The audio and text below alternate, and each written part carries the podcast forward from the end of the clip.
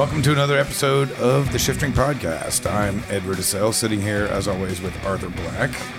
I'm still in mourning at Chris Cornell. God damn it! Yeah, that's a bummer, man. It sucks. It's Um, so cool. Yeah, and the fact that he was just in town last week and I didn't go to the show. Yeah, last week. Ugh. Yeah, no bueno. Uh, but on a lighter note, we do have two incredible guests with us here. Um, Living, yeah. yeah, so we've, Living. we've got Cody Fague and Isaac Arthur from Kodo Design in Indianapolis. Is that your last name, Arthur? It is. That's pretty awesome. I agree. Yeah. But you don't ever see that. Like I don't know. No. I don't know a lot of Arthurs, but I don't ever. I don't know if I've ever met like a last name Arthur. Brooke Arthur. Who the fuck's that?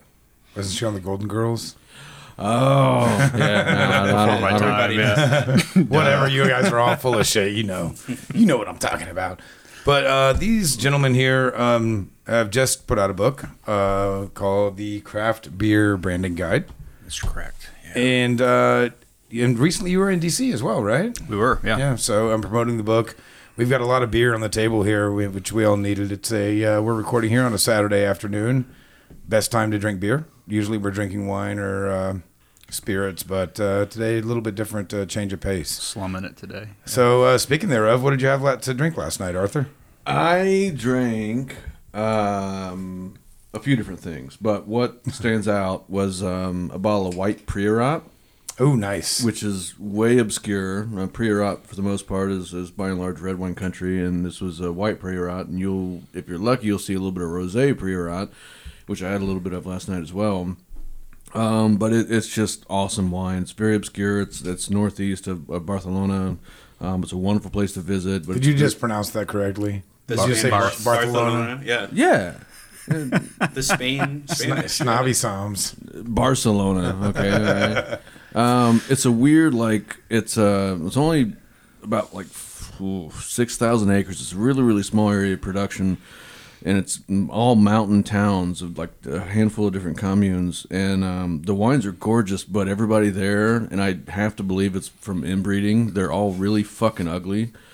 Like, have you ever? And I don't fancy myself. Have we like, talked about this before? Probably, Or it, would like- somebody else bring this exact thing up? I think it was- Priorat is beautiful wine, ugly fucking people. Like, have you ever you ever been in a place where like you just kind of after three or four days you kind of turn around, you're like everyone here's fucking ugly, and that's what it was. They they all look like goat people. Um, and If you're have- in the Priorat, please Send ignore your- yeah, all of the. right, I I don't think either of our guests are from Priorat. Rate and review us on iTunes. right, yeah. One star from Spain. Fuck that guy. But it, but it, everyone has cankles, you know, like no no ankles, just calved a foot, and it's because they walk on mountains and shit. It's a really topographically extreme area. But anyways, that's what I drank last night. So top that, Cody.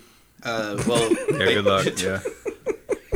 um, so we actually are drinking what I've been drinking pretty much for the last two weeks. This is um, it's a beer from a brewery here around town called Mashcraft. My understanding is they started in Greenwood, Yeah. which is a suburb south of here, but they recently opened a tap room around the corner from my place. And they have this beer called Lil Bit, which is a pale ale with galaxy hops in it from Australia, and it is delicious. It's very hoppy. I finished off that keg of Centerpoint Red yesterday at lunch, and then Yeah, last, we were like, well, we're gonna have to get some more beer. and then, 'cause- and then last night I drank a bunch of water because of my lunch. So yeah, uh, that's a lame answer, but yeah. Yeah, I actually. Um, well, I guess I'm with Arthur. I had wine yesterday. Um, No rum. Uh, I did actually have a little bit of rum. I, it was a taste of a bottle I bought. I was just uh, recently in Chicago with a previous guest, uh, Matt Pietrek, Cocktail Wonk. Um, he, his wife, for her birthday, wanted to go see Hamilton, so they flew from Seattle to Chicago. I met him up there, and we drank a lot. So, um, but so while I was up there, I got a bottle. Uh, it was an independent bottling of a Hampden Estate um, seven-year-old rum from uh, the label is uh, Barrel Rum, and it's uh, first batch um, strength. So it's definitely up there, about 132 proof, I believe. Um, nice. I mean, it's one of my favorite distilleries, as anybody that's listening. Say 102, 130. 132. Jesus Christ. Yeah, but it doesn't drink it. I mean, uh, Hampden's definitely funky. There's still, I mean, we went into it before, and we'll do an episode on Jamaican rum at some point, but uh, definitely full of funk. But yesterday, I drank uh, uh, Anthilia from uh, Sicily. Uh, just really nice, citrusy, pineapple-y, tropical fruit. Um, it I believe the producer was uh, Cosmano. Cecilia. Yeah, I I love Sicilian wines. Um, that's gonna be like one of these days when I get back to Italy. I'm going to go down the uh, the east coast of, of Sicily. I've only been down the west coast. So yeah, it was it was nice, but I did have a little bit of rum, but just a tasting. Of course, of course. All right, so what the hell are we talking about? What's going on? We are talking who- about beer branding here? today because I think our guests are a little freaked out. Yeah. Like, what, what the fuck's happening here? Well, it should be mentioned that you know this is as uh, professional as we've ever felt as a at a table. I wouldn't say as as far as on the microphones, but You're in a professional design firm's office. this feels like a studio. We are got an a- international design agency. We are. It's true. We've got so much beer on the table as well. There's like growlers, cans of beer, glasses of beer. Ignore the fucked up carpet and stuff. But yeah. yeah, the silverfish. International If, design. if a silverfish crawls across this table, podcast is done. burning across the ground, yeah. Did Yeah. close early today. But uh, you guys have really carved out a niche uh, in not only the state but uh, nationwide. And you've been traveling a lot lately. I've seen uh, on social media um, because you've really kind of become the go-to guys for craft beer branding, and especially in this day and age, that's huge. I s- see new breweries. How anybody? Do you know the I don't Arthur? know how many. I think I saw a figure. There was like what 57 licenses out for tw 2017 for the state of Indiana alone Yeah. for new craft breweries. 1.5 every day. That's uh, Across the country, we're at 52 or 5,300 now. It'll probably be six within a year and a half. I mean, yeah, it's growing incredibly. How many how many different ones do you think we've touched, worked with? Us, um, the number's around 30. I don't know if it's 30 or 31 yet. I I kind of gave up counting. So how many in the state? in Indiana, I should know this 150, 160. I've heard closing in on 200, but I don't know if that's yeah a lot. Yeah. Yeah, it's a ton. I mean, the craft beer sector is just growing in leaps and bounds. Obviously, there's a lot of room for growth. Um, you know, craft beer accounts for such a small amount of overall beer sales in the United States. But you guys have really jumped in there, and like I said, you just released this uh, craft beer branding guide as well, and have been talking to people and you know trying to get the word out. But I'm I'm curious as to uh, I mean your your process because you've done you've worked with some really cool brands. Um, you know, uh, Backbone Bourbon, uh, which us includes the Bone Snapper Rye. And what's the new uh, higher proof? Thing? Old, old bones. What's that? Old bones. Old Bones. Okay, um, and that's available at least in Indiana. I'm not sure how far that gets distributed out. Um, you've done with local restaurants. You've done my restaurants, um, websites, and which one are those? branding. Yeah, so uh, yeah, well, you did right. You didn't do all of them. You did uh, couple. Rook. You did the website for Black Market, um, and you're working on our new tiki bar, the Inferno Room, um, which is uh, very cool. And so, and soon to be neighbors. You're going to be taking the office space above the Inferno Room. So. Right. Yeah, we're gonna leave this illustrious space and we'll have a little Yeah, more room to yeah. grow. Yeah. No more silverfish, but you'll be able to come downstairs and get tiki drinks. So. Yeah. The, the end of our company. Yeah. right. So what was um what was the genesis of this book? Like, how'd this come to be? we started working with breweries, uh, kind of by way of the city market. Right. I mean, I'm trying to think of the history yeah, there. so 2011, I mean, 12. our, our break into this industry, we started out actually, um, strangely enough, working with a lot of nonprofits coming out of college. Um, eventually, that got us in a situation where we were working with the in Indianapolis City Market downtown, um, in downtown Indianapolis. They opened uh, upstairs in the market uh, Tomlinson Tap Room, which is basically a showcase for the state's craft breweries. So they'll they'll have beer from all over the state, and you can do growler fills there. One of the only bars across the country that's owned by a Brewers Guild and features only Indiana craft brewed beer. So it's great. Oh, that bar great- is owned by the Brewers Guild. Yeah, in part. in yes. part, yeah, and the city market. But if you're so like we've got folks coming in from Australia, like uh, uh, after Memorial Day, and we're going to bring them there. I mean, it's a great showcase. You don't have to bounce around to ten places, especially in Indianapolis when like on a Tuesday, it's like what's open. You can go there and, and catch some great beer. So. Yeah, no, it's a cool place. It's a great spot. Yeah, no, I love that place. I just didn't realize the Brewers Guild had uh, part ownership in that. That's Yeah. really cool. And that 11, 12? I mean, I guess it was established. Yeah. I remember the logo being 10 or whatever, yeah. but yeah, a It was while like back. late and- 2010. Yeah. And so that led to I don't really understand how it happened. That that led to the next brewery and the next brewery, and, and eventually, after working with a couple breweries, we started realizing that a lot of people didn't realize what branding was. And so the genesis of this actual guide here was after working with four or five breweries, we started writing just about what branding is. It's like really basic stuff that, that I mean, a lot of people know these things, but in this space, yeah, a lot of home. I, I don't remember if we were recording or not, but a lot of home brewers talk about opening a brewery, and branding is kind of a surface level thing you do at the end. It's like, okay, we've got our, our brew house in place, everything's set up. Shit, we need a logo, and and that's a really bad way of thinking about it. When you can come out of the gate with a great story and look and feel and actually brand your business. Well, and that was, uh, I think a lot of us, even in the restaurant industry, we think about that in the beginning. You, you know, the fun parts, like, oh, what would we call this place or Yep. whatever, which actually was is one of my nightmare scenarios. I hate thinking of the names of our, our businesses. It's it's just so difficult, and it's a lot of debate all the time. But um, even beyond that, there's so much that goes into branding that I think isn't thought about. Like, you think I, I need a logo, right? That's the number one thing you think of, and but you don't think about all the rest of the brand that goes into it, like the overall look, and maybe you can address that a little bit. I know we've been going through that a little bit lately uh, with the Inferno Room. Like, what's the overall vibe, and what does that look like? Because it all fits together as a puzzle. I think even before you get to that point, I think especially in beer with so many competitors, like in a, in a small market, people need a story, and, and that doesn't have to be a super dramatic thing, but you need to understand like what you're doing and why it's different from everyone else and why it's special.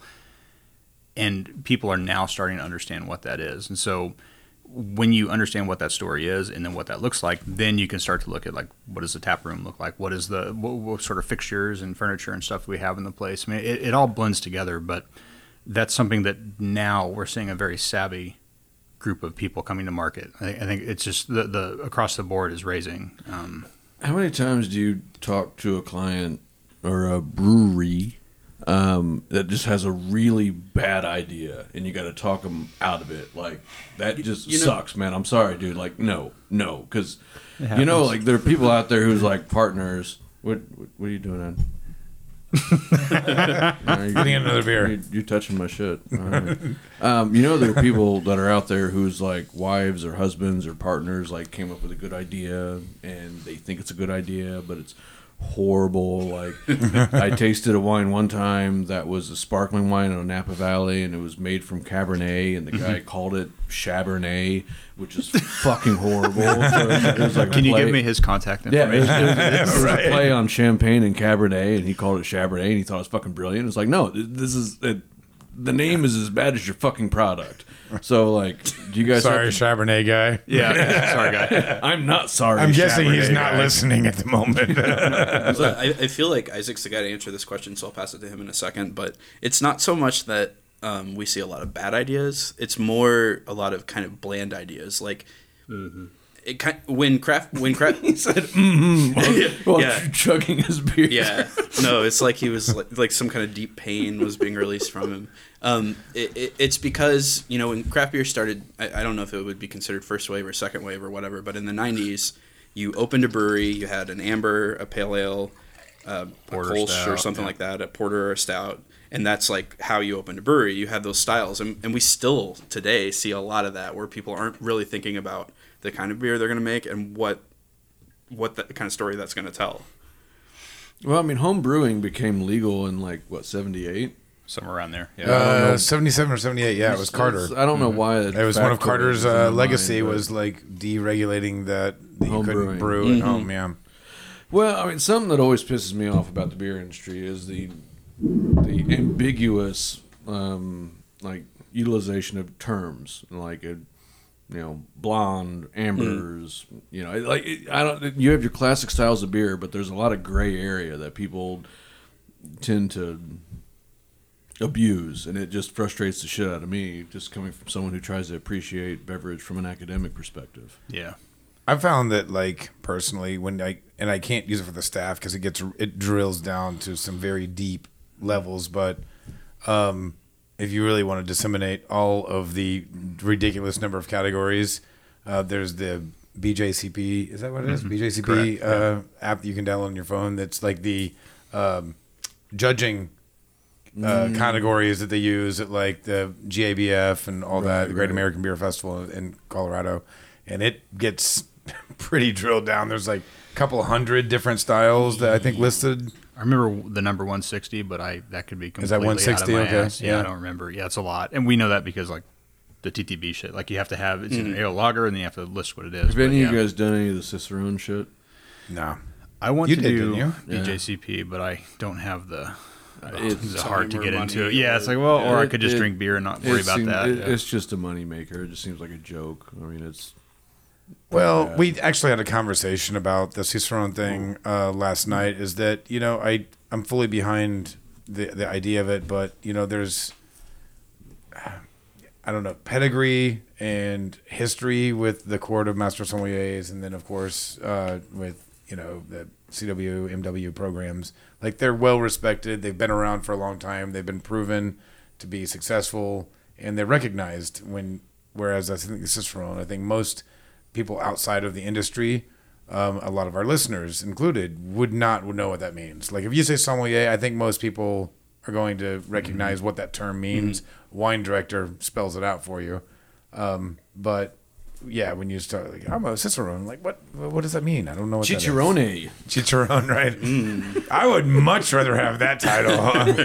Just go around tasting them all. yeah, I'm a chicharron. we see uh, beer sommelier actually as a title more often because people don't know what Cicerone is. Right, They yeah. Are you, are you seeing that? Yeah, I, I yeah. don't. I don't know if I've It's kind seen of a that. weird stretch to me, but yeah, Uh, yeah, I mean, very but it does but make yeah. sense. And that's, I mean, when when you say you get frustrated with how ambiguous a lot of those style names are, it's because it on the like you if you take this very seriously and you train to taste beer and you learn about how it's made and you do all of that and that's what your life is, you can categorize things and talk about the different flavors at a very very drilled down level. But the problem is that a lot of breweries don't sell beer that way, and they will label things kind of arbitrarily sometimes. Um, and so as a consumer, that gets a little confusing. I think. No, I mean, I- and I, I see that, and I'm all for like as a taster, you know, being able to, to lock into things and identify characteristics and and and you know quantify whatever's in my glass. But just it, it, it again, it just seems like it's a very gray kind of marketing area for for, for breweries. Um, but what what are we drinking right now? Um, so this is the Lil Bit, L I L B I T from It's my uh, rap name. Yeah, What? Nothing. Yeah, it is a bad name because when I say little Bit, and, and like, like when I'm ordering a growler at the counter in Mashcraft, I feel like a moron, like saying little Bit to another human being, and then they're like, "What? What did you say?" So it's not a great name, but it is a great beer, I think. It's like that bar on the south side called That Place. it's like, yeah, I'm sure that sounded clever at some point when you were drunk at home, but like when you're like, where are you mm-hmm. going? That place. No, no, no. Where are you going? Like, it's not okay. It's funny. That, I kinda the like novelty that. wore off, right? A exactly. little bit's kind of cool. That's, that's Well, I mean, and uh, what Lagunitas has the little something something. Yeah, yeah, You know? yeah. Yeah. Um, so I don't like this beer. It's like four percent. They they bill it as a session pale, and that's probably fair. Although it's maybe a little bit hoppy to be a pale, but Uh, that does lead me into another question, though, that's been very much talked about in the media recently. Um, so when people come to, are coming to you, these breweries are coming to you and say, "Hey," uh, I mean, uh, hopefully they're coming on early enough, and you're getting Yeah. to them before it it they you're fixing problems rather than you know helping them brand from the beginning. But I have seen a lot of uh, articles lately about just the terribly sexist and like misogynistic yeah, names that's been a thing. yeah, the beer. I mean, the naming Yeah. of beers has gotten out of control, like everybody, it's it's it's almost like the cocktail scene where everybody's like just more focused on one upping the last Mm. guy than they are actually just putting something out there that's Try recognizable. this IPA. like, it's called Vagina. yeah, I mean, and there's been some really bad ones, and and have been incredibly offensive. Yes, sir. uh, yeah. and in northern Indiana and Chicagoland area, and so I mean, are they coming with those names and just saying, "Here's what we're calling the beer," or are you? Are, do you have input to say, "Hey, you guys really that's a bad Dial the shit idea." back, Right, right. right. We've only once been in a position where, as a firm, it was and it wasn't a dramatic thing either. No. I'm, I'm not going to name the brewery. I'm not going to name the state, but they wanted a name that was like borderline racist, and it wasn't racist in the like, uh, in a, in a, Yeah. like a, a over the top way. It was just like, no, the history of that term is racist, and and. And we just said, well, you know, actually, I don't feel comfortable like putting Kodo's name attached Yeah, to that. yeah, so, could- so, right. so rather than direct, like attack them like an asshole head on, we just say, you know, this doesn't really align with your messaging. We could do But something it was better. just doesn't it? borderline. It was, but it wasn't. Like it was enough. It was enough where Yeah. we wouldn't put it on our website. And when it's that point, it's like maybe you know we should talk to them because ultimately it's doing them a favor because like someone's gonna get pissed off at you with this man. Like So was it like calling a spade a spade, which I didn't think that was a racial thing, and I don't think Really? it is now. I think it's a racial. No, no, it's, it's fucking, it's not. And I almost got in a fight I don't know. I mean, I mean, like, Let's call into A Way with Words. This is Saturday. Are they, are they on the air right now? like I, we can call in Away with One Words on NPR. I, I, I was I, I said that one on time. but- I was in a group of people and I was like, I call shit as it is. Like I, you know, call Yeah. a spade a spade. And some dude was like, "What? What?" what," and like like got fucking crazy. And um, he, he was calling me a racist. I'm like, "What are you talking about, dude? I mean, it's a fucking card, spade, spade. It, it's a spade." And uh, no, it, it didn't end up well. It, it went really, really, really. I think a lot of those things get lost in, in after hundred years, and people don't know realize where they come from. I mean, it's boy, this took a weird turn, but Let's get into it. So, have you guys ever heard? I have a question. So, uh, generationally, so have you guys ever heard? Uh, growing up, my mom was always like, "Oh, you know, look at her, how much all those jewelry she's wearing. She must have buku dollars." Oh yeah, and yeah. and I never really like put that together where that came from, and I d- never heard anybody younger say that, and my grandmother didn't say that. Oh, you tell me buku dollars is racist? No, it's not racist, but do you know where they got adopted from? No. that generation is the Vietnam generation. Uh, buku was the word for a lot um, in Vietnamese. Um, and if you remember Full learned Metal Jacket, today. there's the Tubuku, Tubuku. tu buku. Wow, Yeah. I didn't know that at all. Right, but and, and, and it took a long time for me to like kind of put that together, and I started thinking about it. I'm like, I have never heard this from anybody but my parents' generation. Um, you know, and growing up, I heard that a lot from my mother and father, and finally, when I started really getting into uh, the Vietnam War history, it I ran across that a lot, and I'm like, well, hold on a second, like this, I've never heard it repeated.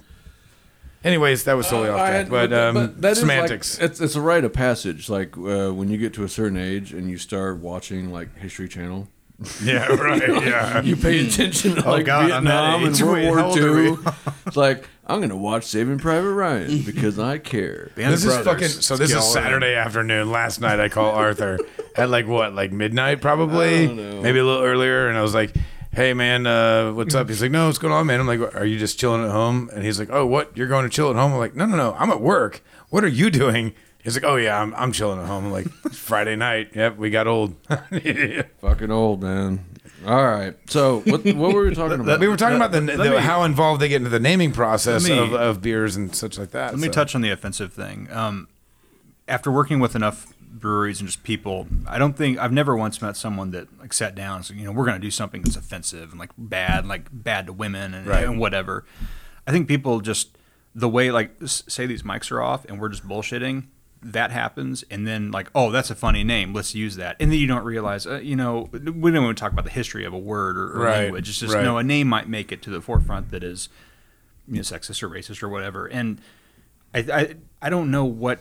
I don't think there needs to be a governing body over watching it, but I think people need to just kind of put it through a filter outside of their own, like our Right, our brewery yeah. here of like maybe a small brewery is like three or four people. So are you know, guys or- working as that filter? uh, Oh, I guess was well, my question. Well, when we work with people, we are, but a lot of breweries don't have that at all. Right. You know, a lot of breweries are just it's three dudes, and Right. they're yeah, big titty IPA, great, that's funny. Like let's just let's bring the market, and Well, it's no, like well, that's okay, true though. That's not Uh, good. I like Like, it. Three Three Floyds had the Big Titty Assassin. Big titty, two D's. That's right. Yeah. Which, of course, yeah, Right, Um, yeah. Uh, yeah, and and they great beer, name, weird name. Yeah, well, Three Floyds. so yeah. Yeah, right. Yeah. For those of you outside Indiana, sorry you can't get Three Floyds. Yeah.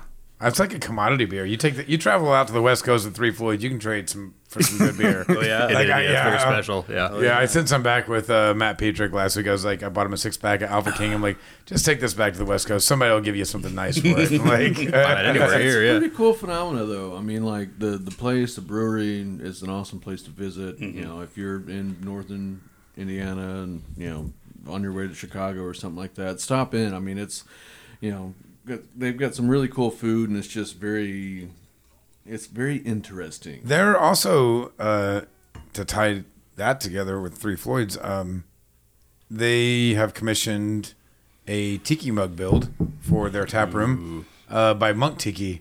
Um, that is apparently uh, some sort of uh, familial connection to Indiana. So he's doing this uh, cool sculpt and mug for Barnaby and the guys up at Three Floyds, um, which will be kind of neat. It is a cool brewery. But so I, I really want to get back to this guy because it's pretty heavy duty, and I know there's not a lot of info out there. Um, and there's a lot of people that do want to jump into this. Like every home brewer I know, that's their ultimate goal. I mean, I hear this so often, and right now we are seeing a craft brew explosion nationwide, and very particularly in Indiana. And I know that in a previous um, podcast episode that we did with uh, Josh and Jake at Central State, um, we talked about the, you know how serious that's becoming. Like in in the Midwest, particularly, this is becoming kind of ground zero. We have so many breweries here. The quality is being raised significantly. We haven't really seen a coal, right? Like, I mean, there's so many breweries opening and they're not shutting down because of poor product. What's actually happening is the opposite. Is that everyone's like the rising tide? Everyone's kind of reaching to keep getting better and better and better, and that's great. It's but we do have a ton of breweries. You were talking about styles earlier, and I think one thing we've seen in our travels because we're very traveled, you know, going to Illinois and Tennessee regularly. but uh, you know, we, we'll, we'll, You guys are very influent. yeah, we're, uh, we're we're really fancy. But I think what you see because you'll hit on a trip, we'll go to like three or four breweries, and you see beer that's just not remarkable at all. And that's not a snob thing. It's just it's we always say you know it's beer, it's in a glass. Like there's nothing fancy about it.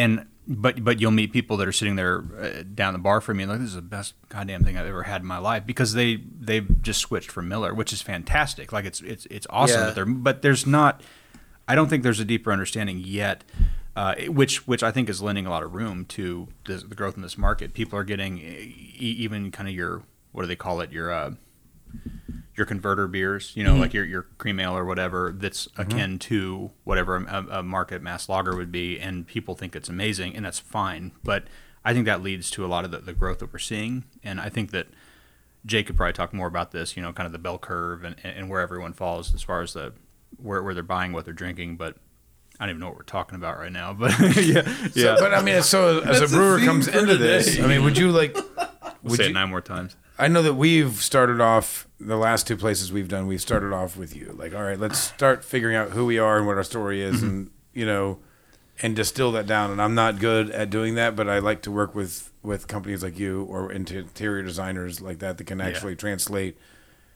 things that I maybe can't articulate. But you know, once I get to know somebody, it's a little bit easier. I mean, is that? Do you recommend people that are actually looking to do that to sit down and find themselves a nice uh, branding firm to do that right off the bat? I mean, is that first step for you guys? Or?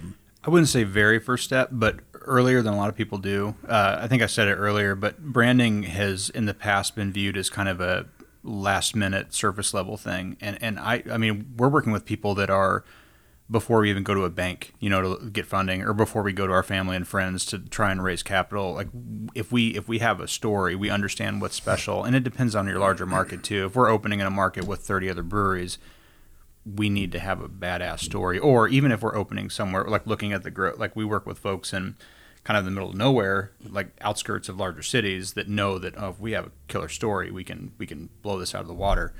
Um, I think that if you get in earlier, that's just one more thing off your list, and you can focus on okay, well now we have to open a brewery, we have to pour concrete, and we have to get licenses, and we have Right. do all this other shit that, that has to happen. This is this is an important step, but it's just a step. Like it's not it's not everything. I feel like Um, the word branding is can be a turnoff to a lot of us because I mean, Yeah. you know, we're independents. We feel like, you know, we we can do this on our own because we've got our story to tell, and we're going to be the ones to tell it. And I've learned so much over the last ten years that uh, that's not something to ignore. It's not something you can do on your own unless that's what you've done in a previous life. No, it's reality, man. I Yeah. mean, you, if you have a people an shop by labels. They shop. I mean, not only that, but the interior. I mean, you guys are helping to design the interior of, of tap rooms and and all of that stuff across the board. We've got a few photos that'll be up on our Instagram feed of like just some of the mood boards they have sitting here uh, in this office uh, here. And I mean, they there's a, a lot of the work you've done. I mean, I see beer cans all over the place from cunt or uh, cunts. From that's not at all what I meant to They're- say. none of our clients are cunts. no, no, no, they're cunts. fantastic people. I would say from all over the country. We need Jesus, to stop drinking Ed. beer. Jesus.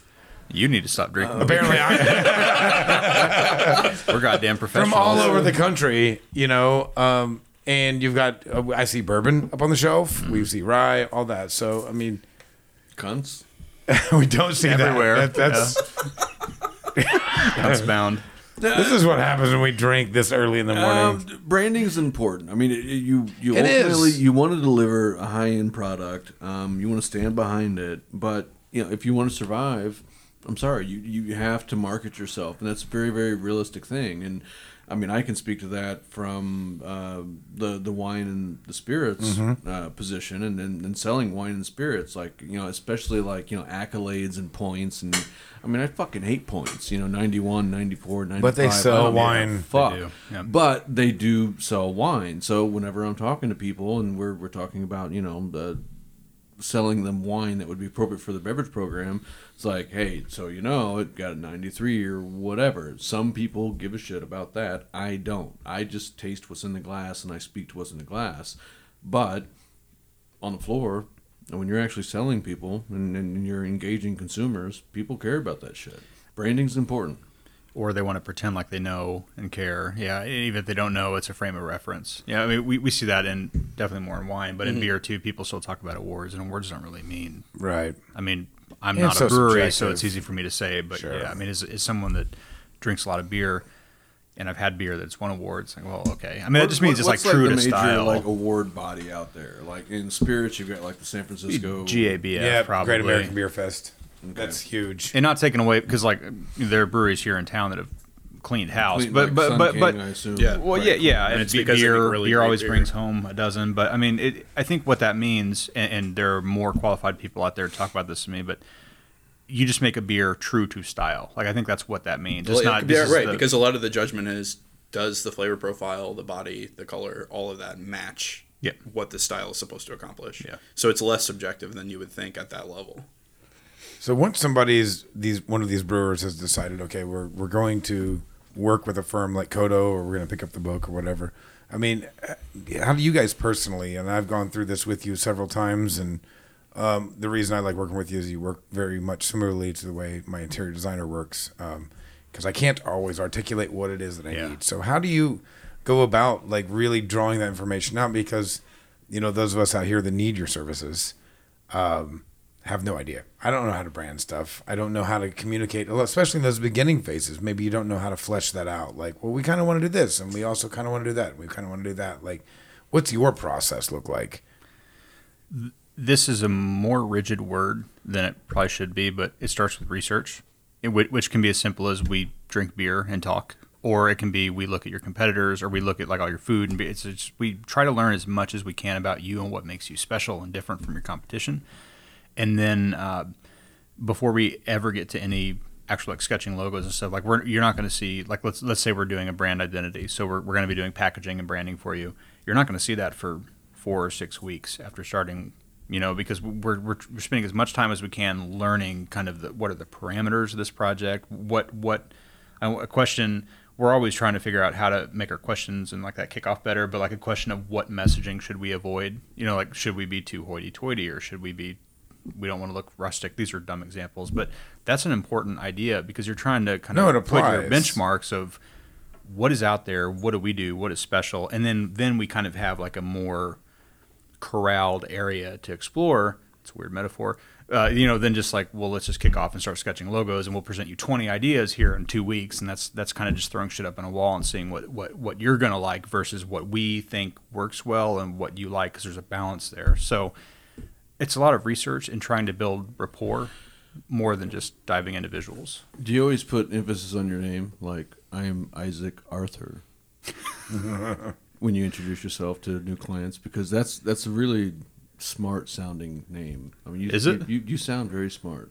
Fuck, that's awesome. I didn't know that. yeah, no, I am. Isaac I- Arthur. that's great to hear. I am really smart. Uh, no, It is a good name. Yeah, it's, it's got I'm- that great two first names, Yeah, yeah. yeah. I've two always- syllables per. I've always been self-conscious about it. I like this. Well, Yeah. you know, one of the things in the book is is the, kind of the different aspects of a good name, and I would say, you know, It's a great nine. What, what, what are some good aspects of a good name? uh, does it it it, it uh, does it. F- This is really subjective, but everybody mm-hmm. kind of knows what it is. Is when you say it, does it feel right in your mouth, right? Like so, mm-hmm. Isaac Arthur feels great in your mouth. right, it feels great in there. good in your Fits mouth. in there. Yeah. Um, I wish I could. yeah, I mean, does it have a ring to name. it? I mean, I follow what you're saying. but does it have a ring to yeah, it? Nu- nu- number one, it should. It, let's talk about beer because it's easier.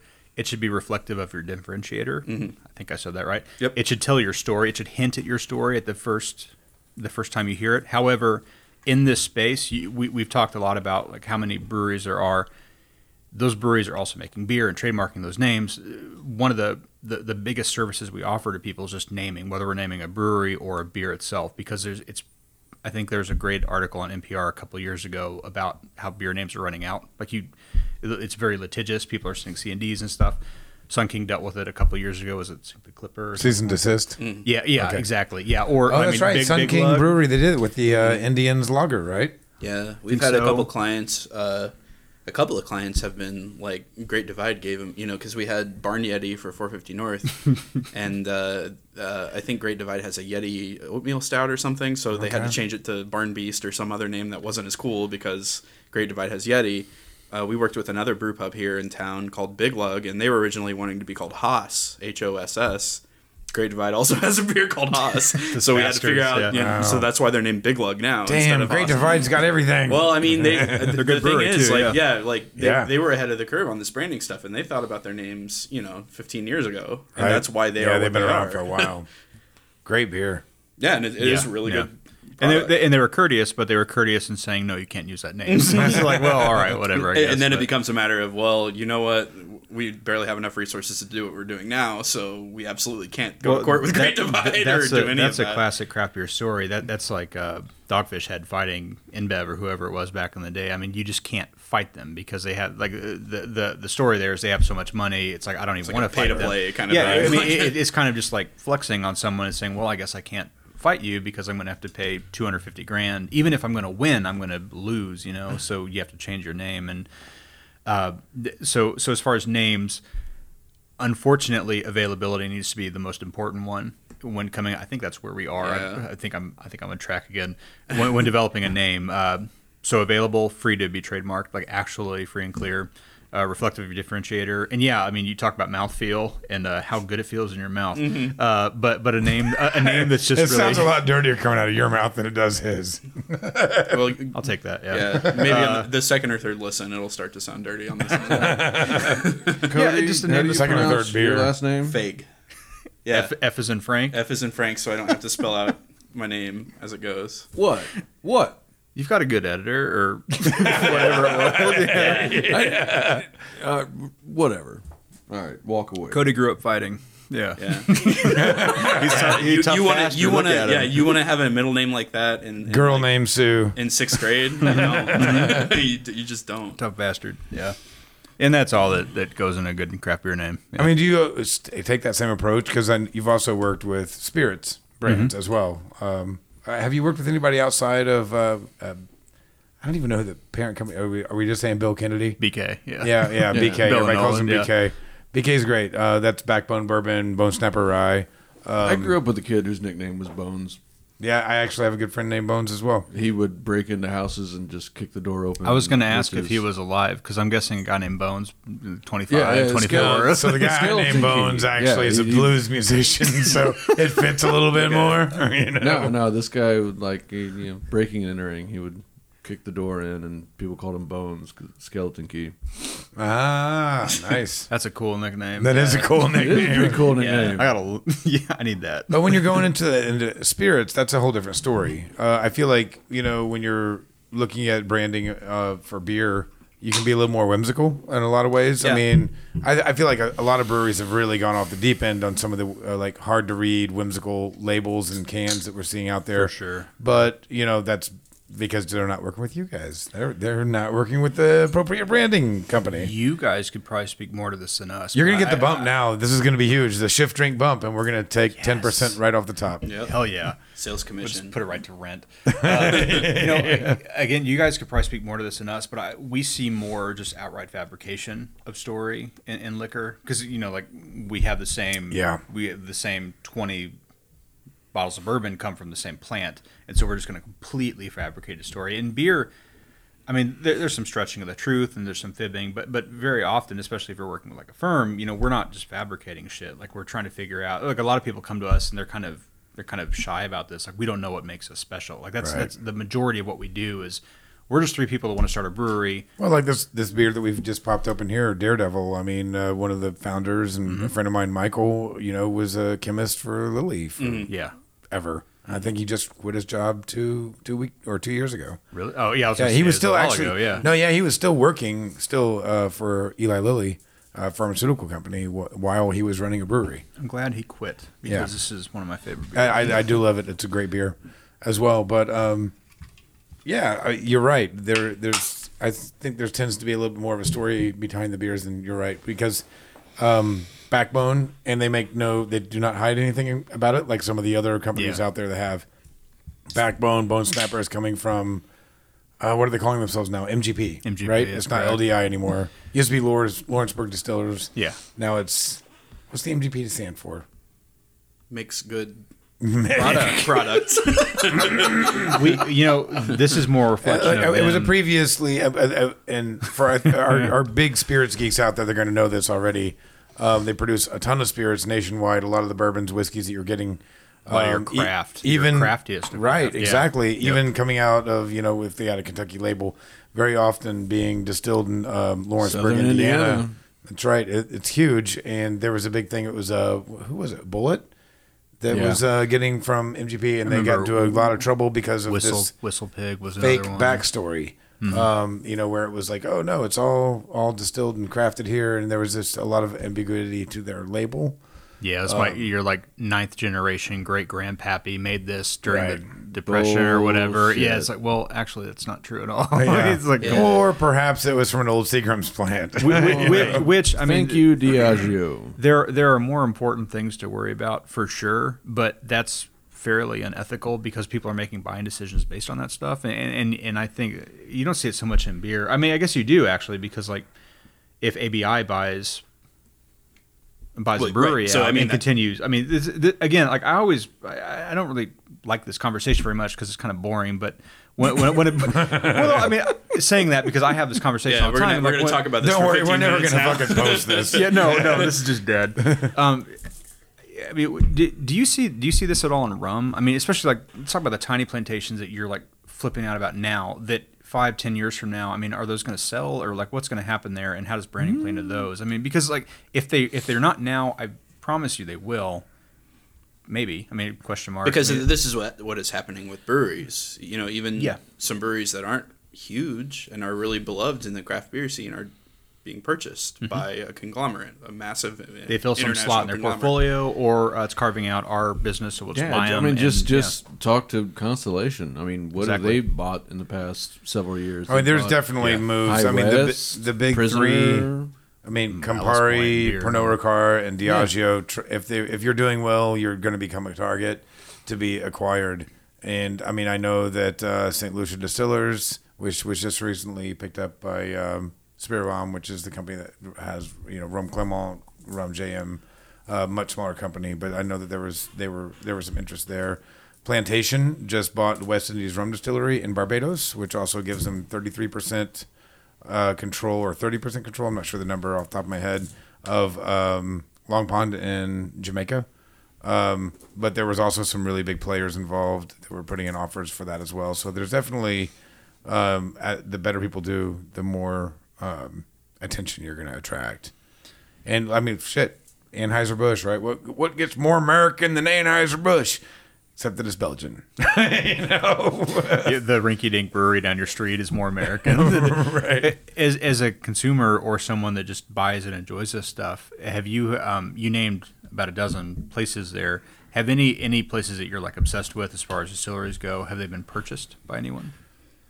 Um, so I wouldn't say obsessed, but with the biggest one that really puts out still solid product, um, uh, would be Appleton Estate. Still makes great rum. Uh, they not a lot of transparency in their process, but uh, no sugar added and all that, and still makes really uh, beautiful rum.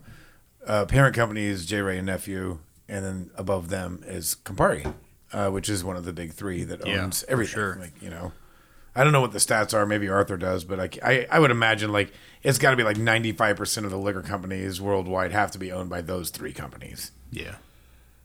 when you get to that level, it's yeah, it's Pretty high. Uh, something like Diageo. I mean, they if you took the next three companies outside of them that are large and combined them, they would still not add up to Diageo. Right. So they're the black helicopters of the uh, the, beverage, right. the beverage business. Probably literally.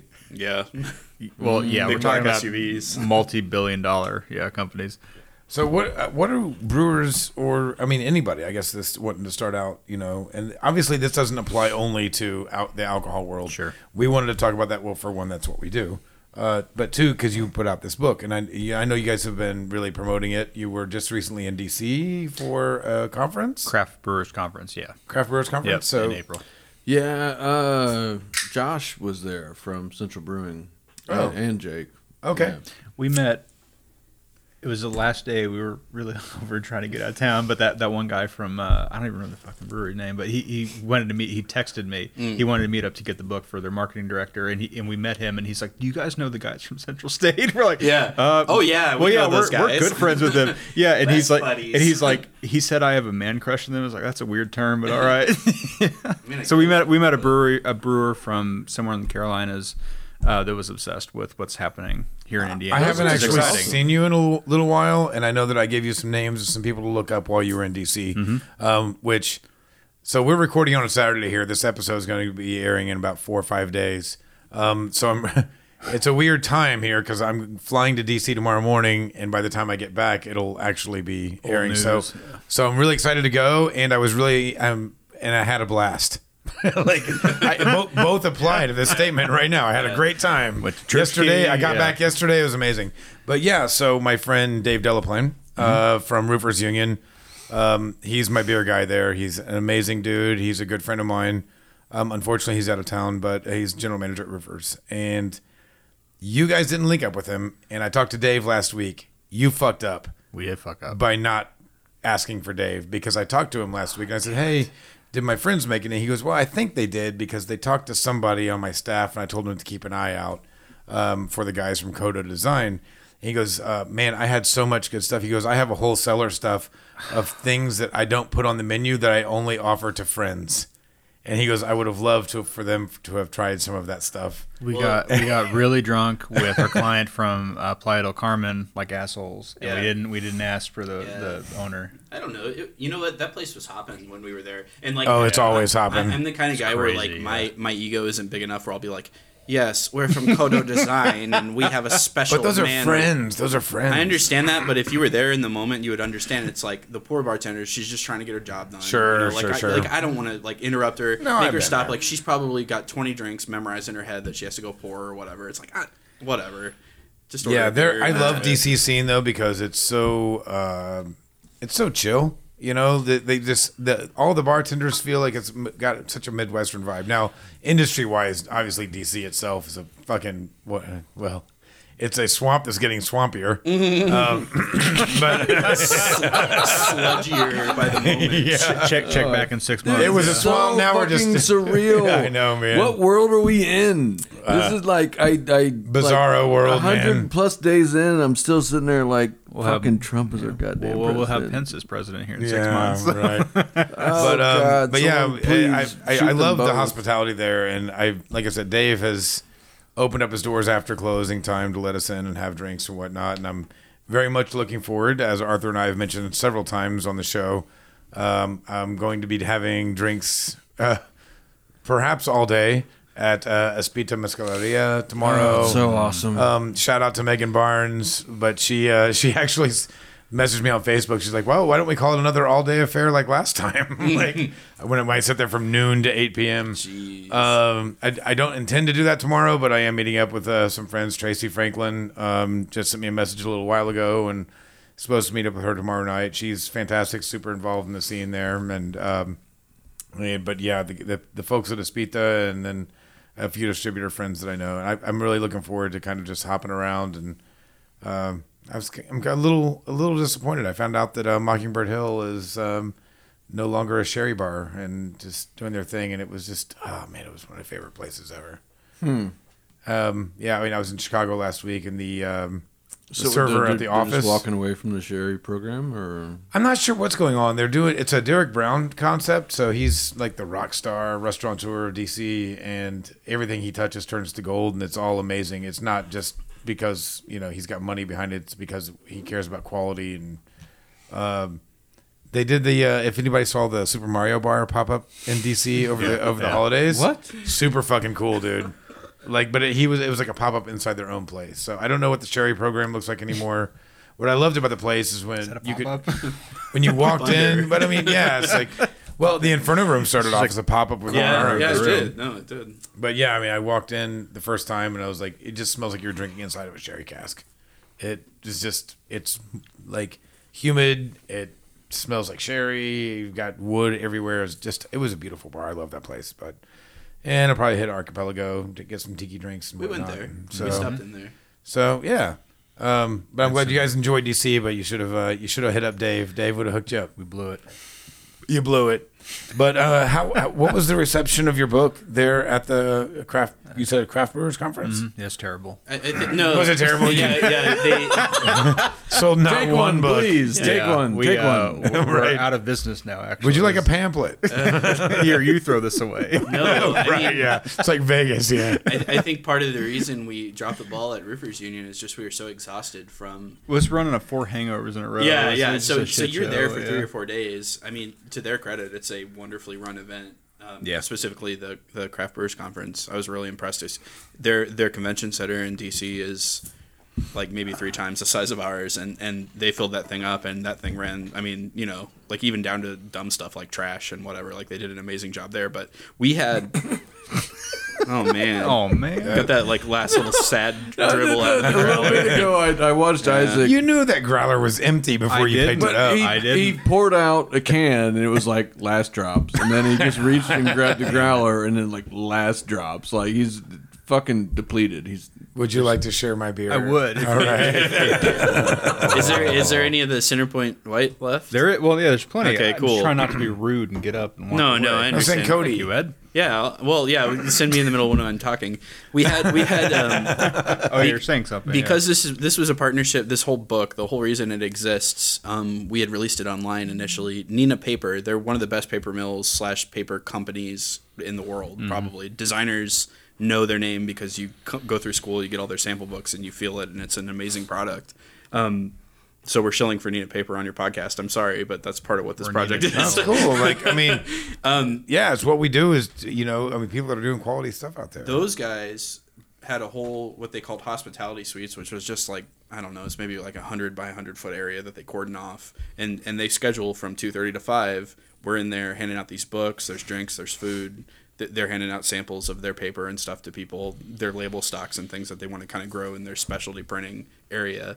And the whole time I'm handing out books. Sometimes people want us to sign the books, which I kind of get because we're there, and why wouldn't you do that? But also, like, we're who are I Right. felt really weird signing people's books because it's like, Yeah. listen, man, I, I, I uh, okay, yeah, I'll do it, but I don't know why you want this. Um, Cody, you got to man up. Like you were talking about in DC, you're you're timid about talking to bartenders and being like, "Hey, I'm fucking Cody," you know. Right, and you start naming like you're Excuse me, I'm Cody Hawaiians, Fig. and you Is Dave got- Delaplane here? just Cody. I'm kind of a big deal. Yeah. you got a C-notes book here. and like you're worried about signing it. Like you should be signing tits. well, Like, no, should no, be- I'm not. He- he did. I'm not. Yeah, no, I, I, I Groupies, they're Yeah, I design signed, I signed groupies. Isaac's It was tits. mine. Yeah. It's my third tip. Yeah, it was, it was always fun getting back to the hotel room with Isaac, but uh, but uh, Getting as much Pedialyte as we can. yeah, like I, I need to stress how quickly this project happened because Yeah. they, they emailed us December. Hey, we want to print this book by the Craft Beer Festival, which Let- was let- in March. Let, us actually back up Yeah. further. We, we don't want to make this boring, but so you asked, I think, an hour ago about like how this shit happened. right. Yeah. So so we started writing just here's what branding is, here's what positioning is, here's how to name your brewery. We started writing like basically blog posts for uh, a popular industry blog called Craft Brewing Business in 2014. Over for three years, to 2016, that math doesn't add up. But you know, for two and a half years or so, we, we had written 30 or so pieces, just kind of like one-on-one stuff. Nothing really fancy about like how what is branding because people don't really know what this shit is in this space anyway around that time, I remember going to a bar downtown with like our whole team to like figure out like how can we just put this in like a one one stop shop, like mm. basically like put a book online, craftbeerbrandingguide.com for anyone out there listening.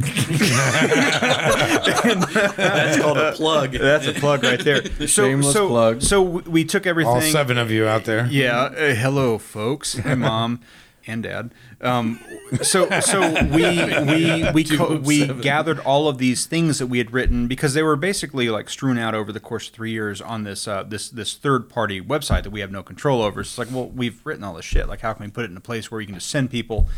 Um, and obviously, there's a marketing angle to it. Like, we're small business, Trying to get hired for yeah, branding well, jobs. well, I mean, obviously, that's- but but then also like we want people to understand this stuff. So we created a website that's just like a step by step guide. And again, you can't see that at craftbeerbrandingguide.com, but we we published that. It was yeah, you talked about the timeline, how fast it was. August 16 that launched the website, which is still live and still free and for everything for everyone out there.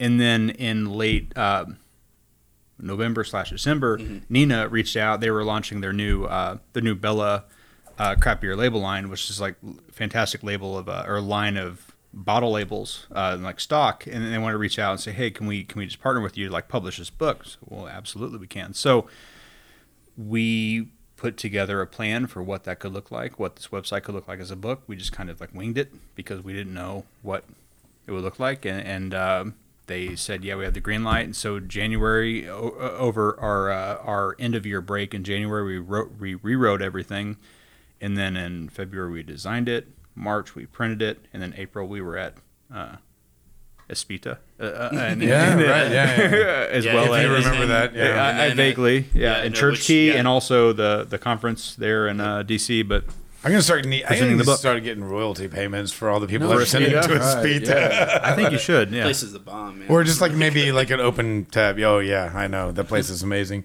But so I, I, as I've looked through this book, a lot of the things uh, that you have here printed. I mean, I feel like this is this is the process. Like we've Yeah. been through the process a couple of times with you. Um, is this a book for sale, or are you just handing this out? What what, what are you Well, doing with here this? here's the mistake because we- this is we- your secret. Yeah, so, like yeah, everything's we- in well, here. yeah, yeah. we we had uh, it was funny. We were at Is the there like one piece of piece of information that you didn't include? Well, you Like- know, listen, like the, Well, the- no, because we're stupid, what- What's but, missing yeah. from it is the skill set, and and you know, we've Right. met we've met brewers who can design too. We we know restaurateurs who who have a really nice typographic eye. Yeah. Like John over at La Margarita lays out his own menus. They look like an ad agency did it. They look fucking gorgeous, and it's because he has an eye for that. Hi, John. Hi, hi John. Hello, what's? John. I love. Which is the Juan location where we we recorded our uh, mezcal Ooh, mezcal episode thing. with uh, Yeah, Jay yeah. Schrader. The whole Yeah. point, Carrie. the whole point of this guide is that someone could navigate this and maybe never talk to us ever at all, other than to say like we've gotten a few emails. Like we've gotten emails from other designers who said, "I use this as a tool now for my clients," and we That's say, cool. We say great because the problem isn't that there aren't enough breweries hiring Kodo Design. The problem is there aren't enough breweries thinking about branding in general. I don't care how you execute it.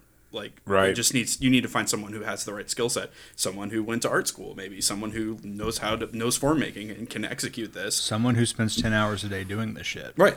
Do you feel like this book gives them just enough information to be danger enough to screw their own branding up? Still kind of experimental, maybe. Our- so, so the, the caveat I remember just completely winging it at the conference, but the the caveat we gave was this is going to help you understand your positioning, your messaging, your your your all of these different things that make you special. Are you going to be able to design your logo? That's a that's a specific set of you know that, that that's a special set of uh, Skills. yeah exactly. And- thank you. And I mean, Should have never given you that other half the beer. you should not have yeah, put me over the edge. But but that I mean that isn't really the most important angle. The most important angle is understanding what makes you different, and then you can. I mean, if you understand all that, you can legitimately hire. I shouldn't say this, I guess, but you can hire a local freelance designer to make your logo. I mean, like you you don't need to spend a billion bucks on this. I mean, if you understand what you do, the role you play in your community, uh, what makes you different and special, you're already leaps and bounds ahead of like the other 30 breweries in your town. You guys as a firm have not been around for that long, right? Eight years in July. Coming up on eight. yep. And I mean, I got linked up th- with you guys through. Um, I think initially it would have been through Cody uh, with a now defunct uh, magazine that lasted I don't know Oh, four that. issues. We, yeah. we got three, Three and a issues half. out. three, three, Three and a half. But I was part of the inaugural issue because I got to use my journalism degree to write a were, little you article. It- uh, I remember the title of it in the pawpaw page. I don't believe I named that article though. No, you didn't. I- no, That's no, probably no. it's probably one of the people at Who Autonomy. named that? I wrote Okay. the article about pawpaws. I did not uh, name it. Um, but but regardless, that was uh, the first time I kind of ran across you guys, and then um, but your name kind of became so prolific in the industry uh, as far as the restaurant and bar industry is like you've got to go to Kodo. Like they're the guys, they understand it, and after having gone through your process numerous times, um, you're able to kind of pull abstracts out, like your little questionnaire that you do, like Yeah. uh, right. You ask some very weird questions. Like, uh, uh, I, I mean, can you give me a couple of examples? I don't remember off the top of my head, but like some of the examples that you, or I'm sorry, some of the questions that you, that you ask in those first Well, early meetings. I mean, you, you studied journalism, so you know the the process of interviewing someone is. You're not really. You don't want them to answer your question. You just want them to keep running their mouths, Right, Just yeah. to spill everything. Yeah. So we're we're a lot of our branding interviews are asking the same question from a lot of different angles. We might say, Yeah. you know, if I only gave you two or three words to describe what your project is, what what would those words be? So the whole point there is to make it as reductive as possible, and and so there's an economy of thinking about those ideas. Um, another one that's kind of fuzzier and sillier is like if you, if this brewery or business were a person, who would it be? What would their personality traits be? You know, if it was a celebrity, does anyone pop to mind? That kind of thing. Um, which people have more fun with that, but sometimes they struggle with that too. Is like transforming this abstract idea of a business I have into like you know flesh and bone. What does that look like? So so we try to take people through. I mean, really, like we even kind of like we get self conscious about it in the middle of meetings, and we say, well, some of these questions are going to overlap, but that is intentional too because we're just trying to get people to talk long enough that what they're saying is helpful to us from a creative perspective or from a branding yeah, there's perspective. that there's that gap after that meeting and through that first presentation where we're just making sense of what we heard. I mean, Right. like, we, we got three or four folks in that first meeting as far as Kodo's side, and we're trying to figure out well what jumped out at all as being anything at all that we can grasp onto, and and to Cody's point, just kind of keeping our mouths shut through a lot of that conversation, mm-hmm. just letting people talk. You know that, that kind of awkward silence of you need to fill this right now, and, and then we're going to write that down, and then It's a good thing Arthur and I aren't in branding. there would be no silence. I don't even know what's going on right now. Hello, Arthur. That's how our that's how all our interviews go. It's like one week I'm fucking out of it, and next week he is. And yeah, yeah, I, I, I have no idea what's going on. thank God I'm not doing this, you know, next week or not next week, tomorrow at Espita. oh no, I would love to if An Arthur could fly affair. out because I, I I really wanted to do. So I was just in Chicago last week. Not to derail the whole thing here as Nah, we as, done, as we yeah. wind down. Yeah, I know that we're we're winding down on I'm time. leave but, and go uh, get more beer from the keg. and but uh, yeah, I mean, met Matt up there. Um, had a, a wonderful dinner at Monteverde, which no surprise there. I found out that she's on Iron Chef Gauntlet right now, which Who? Was Sarah on Grueneberg. that. Um, I don't watch the show, but uh, she just also won a James Beard Award, and it was hard to get in in the first place before all that. So, but amazing dinner. Um, ended up hitting up Josh Davis at the Bureau Bar in South Loop. Josh is awesome. Um, he was kind of the um, patient zero of the whole uh, thing with the um, Tales of the Cocktail and Blackface, and you can look that up on Josh's info uh, or on his uh, social media. Been, uh, that was a dangerous bar to be at, but spent a lot of time at uh, at Lost Lake with Paul McGee, and I definitely have to give a shout out to him. It was great to like attend a staff training with him. Um, had a great time and left there and went over and uh, got to have a lot of drinks with uh, Kevin Beary from um, Three Dots on a Dash. So uh, the music scene on the weekends there gets a little like clubby. I like the Exotica. And my tiki bars a little bit more, and uh, but he was like, "Hey, come on to the back." So we went, got to go hang out in the um, kind of service well where the service bartenders were, and had a good time. Yeah, I mean it. From what I remember, it was a fantastic time.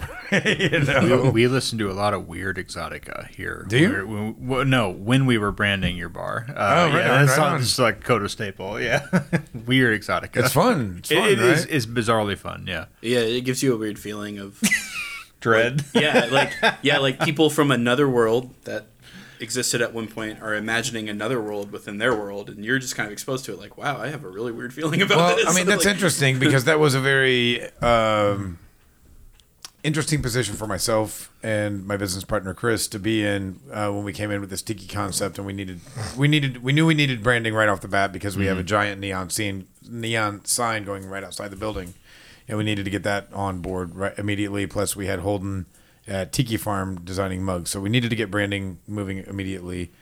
But uh, I felt like I had to come in and really do like a whole class on tiki and all that. Which, believe me, it's not. You're not. You two aren't the first. Um, you know, it's like I think it's just so misunderstood. Um, and that it, most people think of Florida tiki bars outside and there's like a little hut and you're on the beach and Kitsch. Like, yeah. So I mean, it was just like kind of going through and you know definitely using Martin Cate's Mu- Smuggler's Cove book, which is you know one of the best books that's come out in recent years regarding the subject. So um, that was a weird dynamic, you know, to kind of teach before you teach us. You know, like here's the info. What do we need to do now?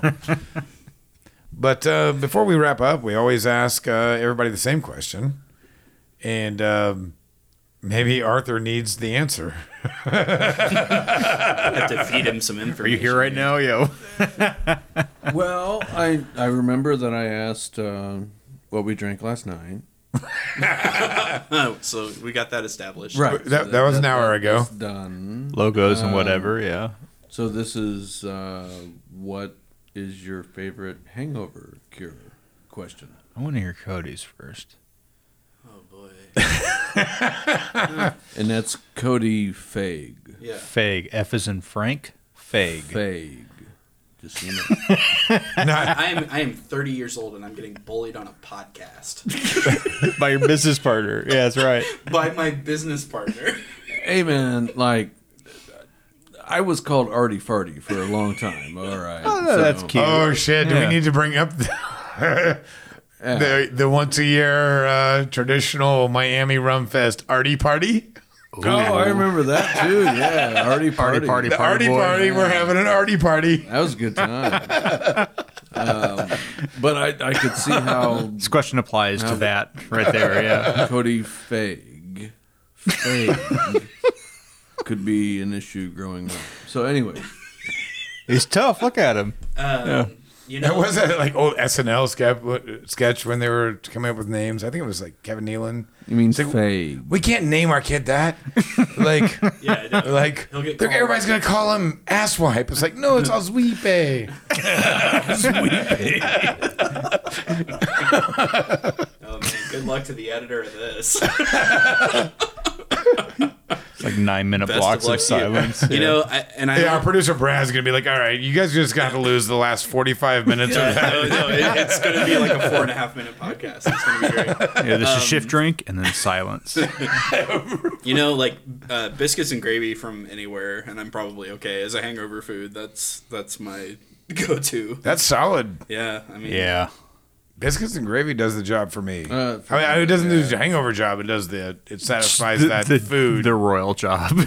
yeah, the overall job. oh no, I have a regimen. Everybody knows that. I, how about you? Uh, black coffee, a gallon of it, and uh, This is Isaac. Arthur talking. Arthur. Yeah, uh, Isaac you know, Arthur, Mr. um, Arthur, yes, Isaac hello. Clear, Arthur. clear the way for Isaac Arthur. Doesn't that sound smart? I know that some people. I know it works for some and not for others, but uh, Pedialyte, I, I do a lot of that before I go to bed. We if I hear a if lot of if that shit. if, if I can, well, and, and this is a recent development in my life. Uh, this is the last couple of years. Uh, before I go to bed and or pass out, I slam as much of that as I can, and then and wake up at five, Sl- question what? everything. Yeah. Slam as much Pedialyte. no, this is natural. This isn't. You wake up at five a.m. if not earlier. Yeah, this is gross. No, that's called still staying awake. You just Yeah, yeah. I, that's I, what it's, I don't know what happens. five a.m. looks like at the beginning of the day. I know what it looks like at the end of the day. Go downstairs and slam some shochu. Go back to bed. Oh, yeah. I'm not Don't that cool. Yeah, I'm just like grabbing coffee and water and like wishing It's I was actually dead. it's not cool at all. It's, it's, just fucking, It's called it's not good. alcoholism. Fun- It's functioning, high functioning. It's Yeah. not cool at all. functioning. Shit, have been listening this last hour? I'm not sure how well we're Not even functioning. functioning. It's like barely clearing the bar. just like Right, yeah. bungling through life. well, yeah, there's that. How about you, Ed?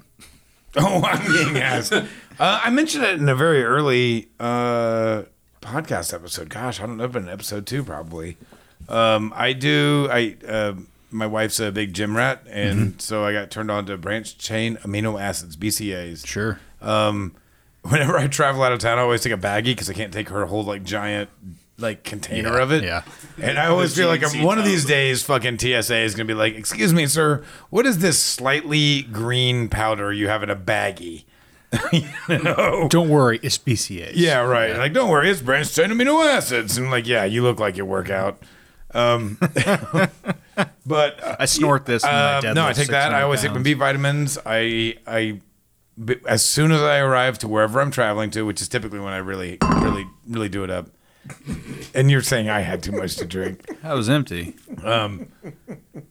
I, before I uh, usually I, the- when I the when I'm going hard, I'm usually out of town, and so whatever bed I'm in, like on on the table right next door, I set or right next door. Jesus Christ, right next to the bed, I put my Advil.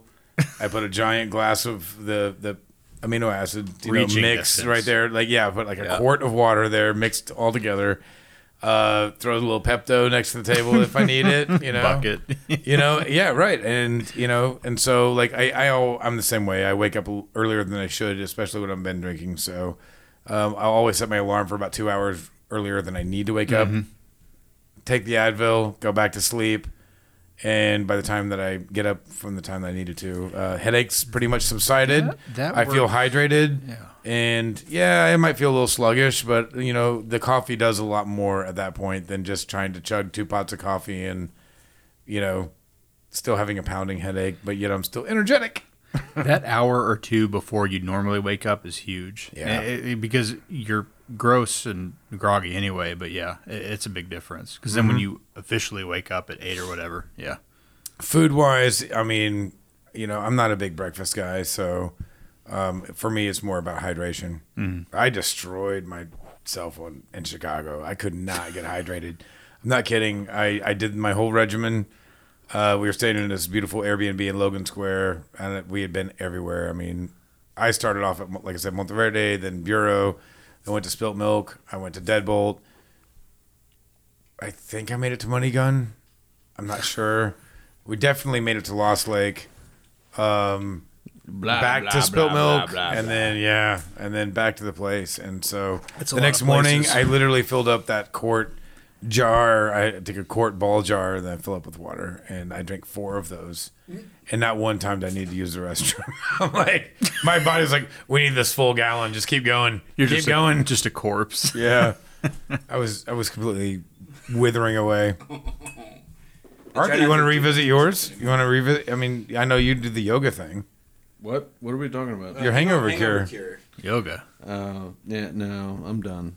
Step out, friends.